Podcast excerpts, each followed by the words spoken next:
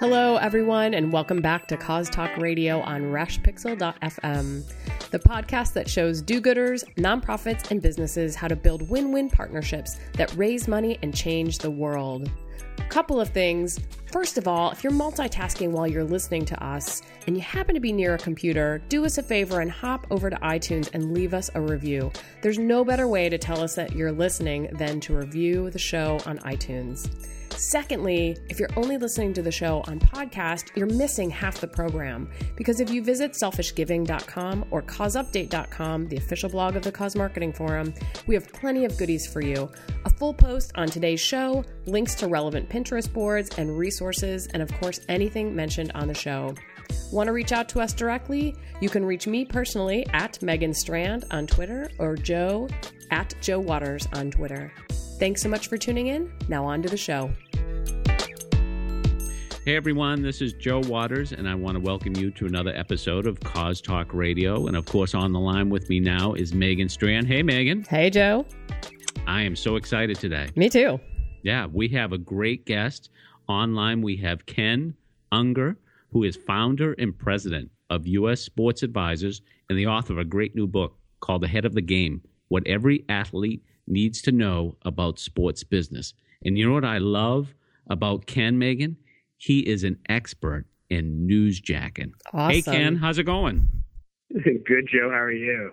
Good. Hey, now the most important thing here uh, today, because I am a Bostonian, is my question for you is who's going to win the Super Bowl on Sunday? Go Seahawks. Uh, well, I, I, I have to apologize, but I, I think Seattle. I give the edge. Oh, ah. yes, good sorry, answer, Joe. Ken. Our listeners, our listeners sh- should know that Ken is New York based, so he is biased and that's in this regard. So, hey, but Ken, you know, thanks so much. Uh, you know, this show focuses so much on the intersection of cause and business. Um, but we actually see some great examples of newsjacking in the media, and we want to talk about the, that kind of applicability to maybe the cause sector or why organizations in general should be looking at it. But how do you define newsjacking, Ken? So, newsjacking is when a brand, and that certainly could be a, a cause-oriented brand, Mhm. takes advantage of a popular story Yep. or you know a popular topic, and inserts itself into the news cycle. So I saw yesterday um, some great examples, and we'll post these on our show notes of some brands that got involved with the blizzard we had, Ken, on the East Coast here. And some brands doing some fun things. Pepsi did something. Guinness did something. Um, uh, Dr. Pepper did something. So there were like four or five different examples of brands jumping on board something like that. So is that a good example? That's a great example, Joe. You know, if it, if it's popular in the news cycle, everyone's watching it. So those brands wanted to take advantage of that notoriety and push some of that attention on their brands. So it's it's a great technique, um, and if you could do it, if you plan it well and it's authentic to your brand, uh, it could be really effective. That that's a hard thing though, isn't it? Planning a breaking news story and how you integrate your brand into it. So I I, I don't know. How, how are you advising people do this? Yeah, you know that that's true. So you can't plan for a blizzard. Yeah, So- yeah. That's that's an example. You know, you you have a strategic uh, plan for your social media, and you see something like the blizzard coming. Um, you probably only have a few days' notice to to really get something in the works. But if you have something like the Super Bowl, you know the Super Bowl is a large event and will dominate the sports news cycle for at least several weeks. Right. You have a lot of time to plan for something like that. And you know, I actually have a great example of this on the cause um, sector. Uh, Ken is when the baby, the royal baby, was born in the United Kingdom. Some enterprising nonprofits uh, across the Atlantic took the opportunity to get themselves noticed and did things like dropped off information and uh, goodies to the uh, the parents, or you know, the the new child and stuff like that, and actually got some great exposure for themselves. Yeah, and that's another great example. You know, the world was watching uh, that birth, and so with all the you know the eyes of the world on that, It's Mhm. what can those what can those cause related brands do that's authentic to their brand and really Yeah. and, and push their message. So that's a great example too. Yeah. What yeah are so what are some things that people should be cautious of if they're wanting to kind of ride this wave of of current events? Yeah, you know, I think the, the, the number one thing is the authenticity. You know, Mm. the tie-in has to be authentic to the brand. Um, if it if you're just trying to ride the wave of the notoriety of that particular news topic and it has little or anything to do with your brand, there could be a pretty big backlash. Um, yeah. You know, consumers don't like fakes. Yeah. Um, and they certainly don't like people who look opportunistic. So, Mhm. if it's a clear attempt to just you know skim some of the attention off that news item without authenticity, um, the reaction could be really surprisingly negative. So give us Yeah. some examples of things that you find that work well and that may be an example of something that did not work as well just to illustrate your point about authenticity. So I think you know one that um, was was pretty good on the authenticity side was Oreo cookie. Mm. Um, you know, they were planning to do something around the 2013 Super Bowl. And they were looking for that opportunity, and they found it um, when the blackout occurred. Within minutes of the blackout, um, they had a post on their Twitter feed um, with a picture of, a, the, of an Oreo cookie, um, partially darkened, like it was in a dark out, with a title "You Can Still Dunk in the Dark." Um, it it got nearly It's a good one. fifteen thousand retweets and Yeah. 20,000 likes on Facebook. That's crazy. And what's so beautiful about that is that there was that was that horrible lull where like everyone's trying to fill space. So that was brilliant. Mhm. so everyone went to, the, you know, was following what Oreo was doing and then the reaction from that. That that certainly played for time while they were trying to figure out how to get the lights back on. Well, and that's not something they could have planned though. You, you see what I'm saying? So like No, how you- how do you like yes, they were planning to do something at the Super Bowl, but was it just like all hands on deck for the Super Bowl? And if anything even remotely having to do that we could ever insert our brand into, you just jump on it? Like do you even know the do you know what the backstory was there? Well, you know, Ken and Megan, if I can just interject though, too. I mean, I think so much too with brands these days is they have to operate like newsrooms. Yeah. And that's what we saw with Oreo Yeah. is they were operating like a newsroom and picking up on a breaking story. well, absolutely. But to Megan's point, here's another example of, of another Super Bowl and another brand. And this was planned from beginning to end. They didn't wait for anything to happen. And it, it was J.C. Penney in last year's Super Bowl. Um, it was the Super Bowl was going to take place just before the Olympic Games. and uh, J.C. Penney uh, had the rights to distribute the official um, mitten of the U.S. Olympic team. So during the Super Bowl, they sent out a typo, or they sent out a, tr- a Twitter um, post that was filled with typos, and they Mm. purposely wanted to get a reaction um, from people following their feed. Hey, can't you guys, you know, can't you guys spell correctly? Well, they responded afterwards, hashtag tweeting with mittens. Oh, that is And he posted- hilarious. that's a good one. I love that. Yeah. and posted a picture of their official U.S. Olympic team mittens that were, of course, for sale at J.C. Penney.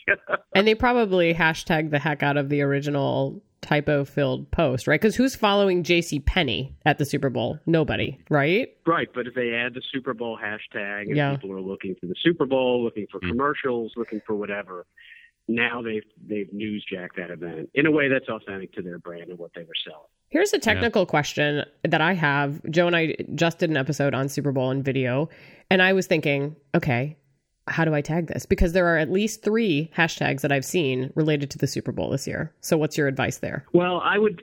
Our advice is always to hashtag what the organizer is using as a hashtag. Um, Okay. you know, very often you'll see um, enthusiasts choose their own hashtag, maybe something cuter than what the what the planners uh, had envisioned.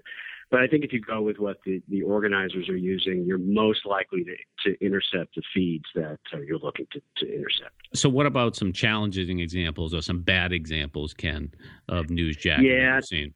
It, exactly. I think uh, we saw one very recently um, after the Ray Rice controversy. Um, you know, the, the Ray Rice controversy involved domestic violence. Um, and domestic violence advocates uh, had started in terms of um, you know awareness of this this very important issue. They were using uh, the hashtag Why I Stayed um, to to fight the trend of victim blaming. Well, DiGiorno Pizza thought that they could take advantage of that. Uh, and they tweeted hashtag why I stayed, you had pizza. Oh, Mm. They were destroyed. um, Yeah. by reaction from that. People thought it was distasteful. People thought it was exploitive. Um, it wasn't authentic to its brand. It, it it violated all the rules of you know good newsjacking and um, and good taste. And so um, they really suffered a backlash from that. So, I mean, that to me is uh, quite honestly a little bit more about common sense than authenticity, don't you think? I mean, in some cases, when you said distasteful, that was is- exactly the word I was thinking of. Yeah. Yeah, you know the the the thing about social media is it happens so quickly. Um, it really requires the person on the keyboard to have good judgment. And if you're a corporate brand, or even if you're a cause you know related um, entity that's looking for, for to newsjack, you have to have your command structure in place in terms of approving you know the messages that go out you know over your your news channels. Um, and so, you know, it's the judgment is as good as the typist, you know, in front of the keyboard. So Yeah, in that that's a great case, uh, bad judgment, bad typing. Yeah, that's Yeah. a great point. Ken, this has been absolutely fascinating. We know you have to run, but tell us a little bit, uh, tell our listeners where they can find more about you, talking about newsjacking and all of these great, great topics um, online. Sure. Yeah, we um, we like to really talk about uh, you know how how brands could take advantage of uh, sports and entertainment to to to push their brands forward, and you can find more information at ussportsadvisors.com. Uh, certainly, if you'd like more information about our book, Ahead of the Game, what every athlete needs to know about sports business, that's at um, aheadofthegamebook.com. Wow, that was fascinating. I think there's some really interesting pieces there for causes as they are thinking about ways to do this. I still think Absolutely. I still Yeah. think it's a little bit of a tough grind though when you're talking about thinking on your feet. I mean, cuz so much of that comes down to one person. Yeah, and I think too, what it is is you know there are different types of newsjacking opportunities, and there are opportunities to plan these out a little bit. But then there are things that happen on the fly. I mean, you know, when uh, Deflategate happened here in Boston, we had a number of businesses take advantage. When did that happen? Uh, yeah. Just kidding. They, a number of businesses took advantage of it, and uh, one in particular, the Cask and Flagon, uh, a place that you've probably been to I many have. times when you're here in Boston. Um, they actually did a promotion that if you dropped off any type of ball, whether it was inflated or otherwise. Um, they would they were donating the item to Good Sports, a nonprofit organization that provides athletic equipment uh, to kids who need them, and Oh, so I it like was that. a way that they kind of you know took advantage of the situation. But And- most people are taking advantage of that particular situation and trying to be funny about it. Like, wasn't there? uh, Didn't you post something about some bakery that had like deflated Yes. football cookies or Yeah, something? yeah, and the Boston Coffee Company actually had deflated uh, cookies. Right, but I like that cask and flagon so much better because it takes it, it's a serious issue that everybody knows about. Well, Yeah. some people don't think it's serious, and it puts a positive spin on it with the cause. And I think that's where the opportunity is for causes because that's maybe not the best example, but there are plenty of things that happen in the news cycles Yeah. that are not positive.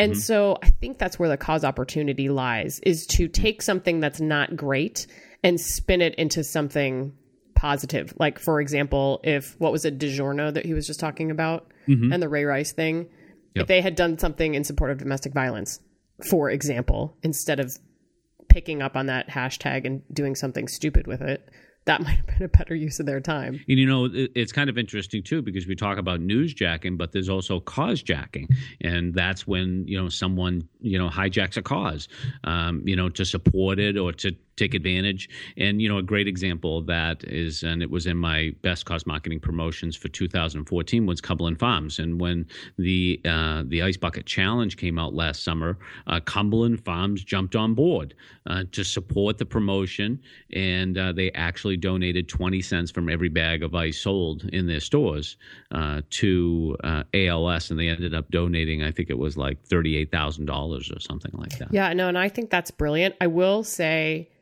okay, I'll say two things. Number one, I think more companies should be cause jacking, although it sounds a little negative. I don't, I, I'm not sure I like that term, but I will say that companies also have to be really careful because, contrary to popular belief, you cannot publicly say, oh, we're going to do this for a cause and cause jack without that nonprofit's permission. And it happens all the time. It does, So yeah. you have to be careful. Like, yes, absolutely. I think you should be cause jacking and you need to be talking to that nonprofit to, to ensure that they know what's happening and in many instances that they're giving permission or that you re- retool it a little bit so that they don't have to give you permission but that you can still direct the donation. Yeah and i think a great example of this though was last year's playoffs when peyton manning's foundation benefited Oh, from him using the word omaha.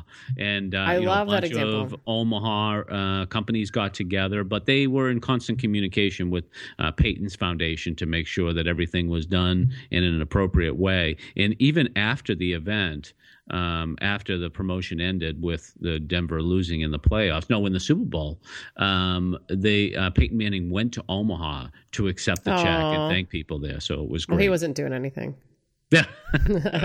he doesn't have anything to do this year. That's awesome. I like this concept. If we had had a little bit more time with Ken, I think there's a there there in terms of, you know, I think there's something to be said. Clearly I had I was hammering a point about, you know, how do you plan for this versus how you how you Yeah. you don't plan for this or just be spontaneous. But, you know, I, I'd want to ask Ken, he clearly focuses in on sports. Maybe I'll just ask you, how do you think people can take advantage of, you know, like trending Twitter topics, mm. for example? Like how, how, how can people pick up on that and monitor hashtags that are popular, for example? It's easy to find out these things. I mean, to go to Twitter to find out what's trending. You can find out on Twitter what's trending just in your community. Well, okay, let me um, ask you this. This is maybe a stupid question, and I should probably know the answer to this. But I didn't realize that, like, if I am signed into Twitter and I go to trending topics, it's only going to show me what's trending in my network. Yeah, but you can adjust that. You know can, what I mean? okay. Yeah, you can adjust that to see what's trending, Trending on- nationally, what's trending on Twitter locally. generally. I see what's trending here in Boston and stuff like that too. So you know, but you know what the big thing with all this, Megan, is you're just using it as another data point. Uh, you know, for information stuff. But see, the, the the challenge is that nonprofits need to have organizations general need to have the resources and the mentality to react when something happens and you know and that i think that's more where people struggle is that they don't know they don't see it as an opportunity and uh, and then they don't have the resources to react the same thing happens when you watch tv i mean if if something's happening on a tv show that's addressing an issue that's related to your nonprofit use that opportunity to talk about it online Right. to get people talking about it I think I think that's the smartest people they- thing I see people doing is just Yeah. picking up on and you do this a lot, Joe, to your credit. Yeah. People, if you have not subscribed to the Selfish Giving blog, you should because Joe is go. great at this. You know, he probably is gonna have a post about Groundhog Day next that's week.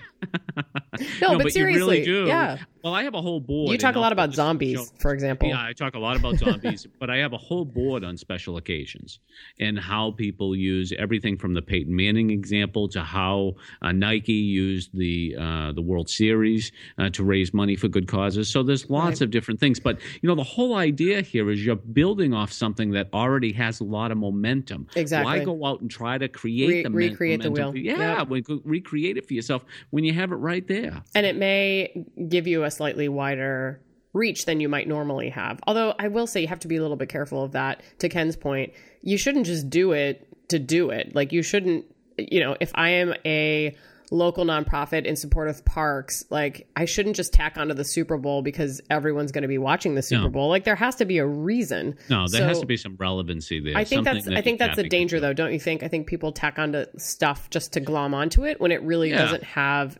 any point. I mean, I love the mittens Well, example. think you know it's a great example. Look at GoDaddy, right? GoDaddy submits ads to the Super Bowl every year so that they get rejected, right? That's their mojo, right? And and it's like that's. What I don't think they're doing that this year, though. They well, they already got one rejected. Oh, you know, they did? They, Okay. they did the uh, the they were- doggy the doggy video, and uh, the dog falls off a truck and is lost and fi- makes its way home, and the mother says, "Oh, I'm so glad you got home. I just sold you to someone with my new website."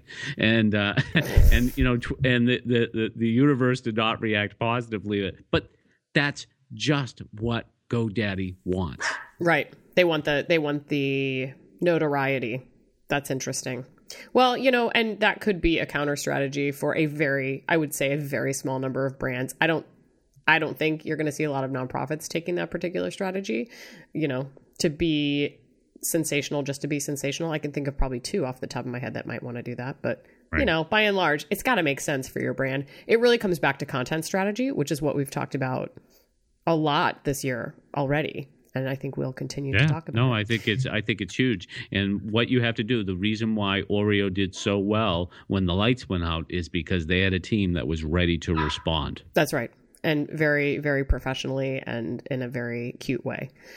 Well, you've done some examples on causejacking. Where can people find those online? I've written a couple articles specifically about the uh, the Super Bowl and the Olympics, but I again I have a whole board on Pinterest that people can check out, and I'll put that in the additional resources section. Excellent. And as you know, everyone, you can find show notes at selfishgiving.com as well as causeupdate.com.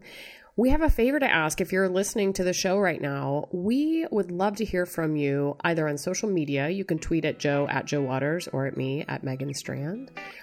Or we'd really love to hear your comments about this show. If you're listening and you've been listening and you know who you are because you come up to us and you tell us you're listening, we would love it if you would leave a review for the show in iTunes. So you, what you do is go to iTunes and search for Cause Talk Radio, and you'll have to open your iTunes browser to do that. But we appreciate you doing that, and we thank you for tuning into this episode of Cause Talk Radio, and we'll look forward to talking to you next time.